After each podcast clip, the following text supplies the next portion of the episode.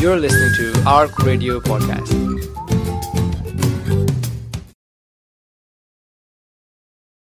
Hmm.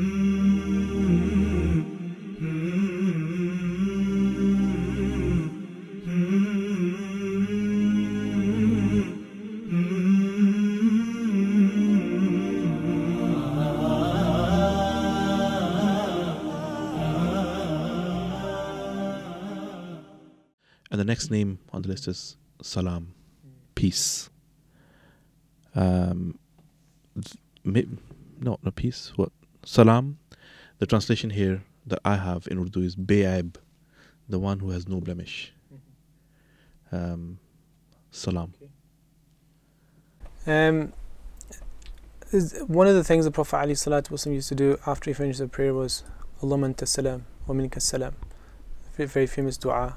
And dhikr, in fact, that Allah, you are as salam, and salam comes from you. And salam has a number of different meanings, one of which is what you've mentioned, which is to be free of blemishes, to be free of, of imperfections. Um, but salam also means peace, the bestower of peace. And so it has a lot of these names have dual meanings in terms of their connection to Allah subhanahu wa ta'ala. How do we understand them?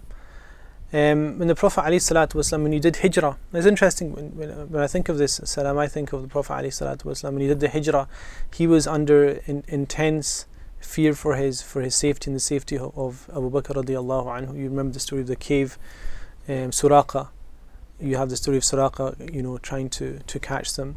You have the, the bounty hunters after them other than Suraqa. And when the Prophet ﷺ arrives in Medina Munawwara, it's a very, very kind of touching story where he, he sits with Abu Bakr in the middle of, of the city and they're both sitting very vulnerable because they're both sitting crouched. And when the companions who are there, the, the people of Ansar, they come, they don't know who the Prophet, Prophet is, they don't know who Abu Bakr radiallahu is. And th- they'd become confused who is the Prophet and who is not the Prophet. And Abu Bakr at that point stands up and gives shade to the Prophet.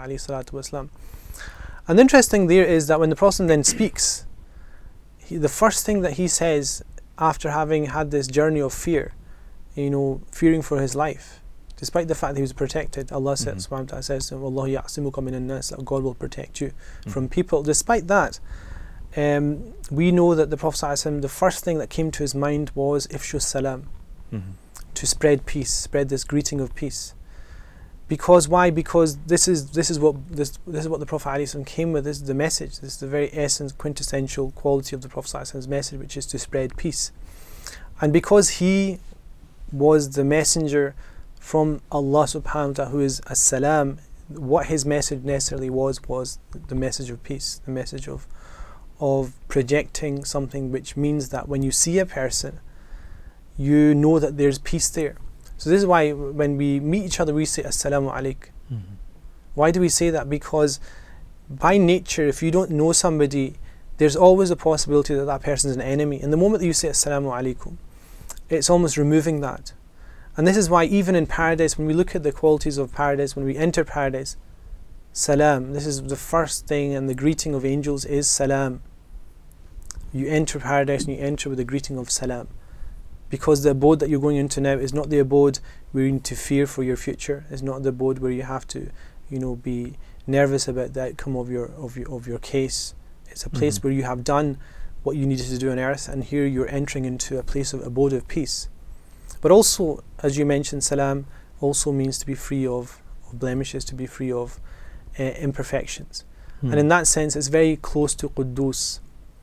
And Quddus is, some scholars differentiate and they say that Al Quddus means the one that's free of blemishes uh, in the past and now.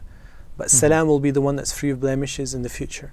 In other words, will never be taken to task for the qualities that he has, subhanahu wa ta'ala. So it has both. Uh, it has a sh- Mm. this is a shield for worldly Mm. calamities, Mm-hmm. and Mm. also it's acknowledging Allah's Mm. attribute of being Quddus, being Mm. free of blemish. Yes. So it has that quality of, of being close to Quddus, but also has this quality of of trying to inculcate within a person's um, spiritual state this idea of protection as well. So a person does the dhikr of Allah subhanahu wa ta'ala as, as, as salam. Uh, what's what happens is that they have this protection from Mhm. al afat, which is like diseases and um, calamities.